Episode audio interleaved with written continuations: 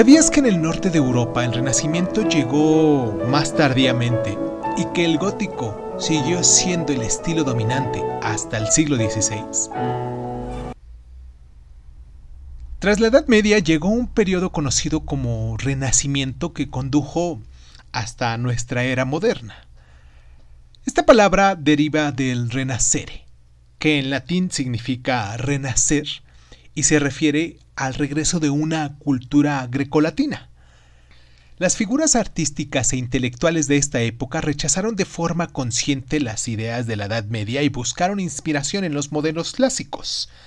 Las raíces del Renacimiento pueden rastrearse hasta el siglo XIV, cuando el poeta italiano Francesco Petrarca desarrolló un pensamiento filosófico que valoró especialmente el individualismo y los logros del ser humano.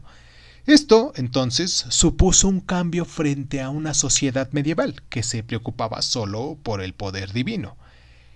En cuanto a lo que se refiere a las mm, artes plásticas, el Renacimiento comenzó en Florencia a principios del siglo XV y fue la primera vez en que escultores y arquitectos buscaron modelos antiguos como fuente de inspiración. Y pues al mismo tiempo los pintores ideaban la perspectiva lineal, un sistema para representar la profundidad y el volumen sobre una superficie bidimensional. Entre los artistas florentinos de mm, cierto renombre en los albores del Renacimiento, hay que destacar al escultor Donatello, cuyo David fue la primera obra de bulto redondo desnuda realizada desde la antigüedad. Brunelleschi, por ejemplo, otro, eh, fue el arquitecto que diseñó la famosa Catedral de Florencia, y Masaccio, el primer pintor conocido que empleó la perspectiva lineal.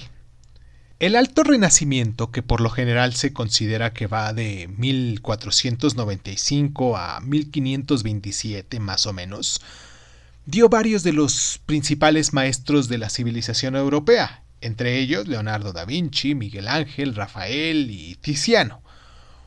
Entonces, fue en este periodo, además, cuando comenzaron los trabajos de reconstrucción de la Basílica de San Pedro. El arquitecto Bramante comenzó con el proceso y diseñó la primera versión de la nueva iglesia. Ahora bien, el trabajo de este proyecto continuó tras su muerte bajo la supervisión de numerosos artistas, entre los que se cuenta Miguel Ángel, uno de los grandes eh, pintores de esta época. La nueva basílica no se completó hasta mediados del siglo XVII.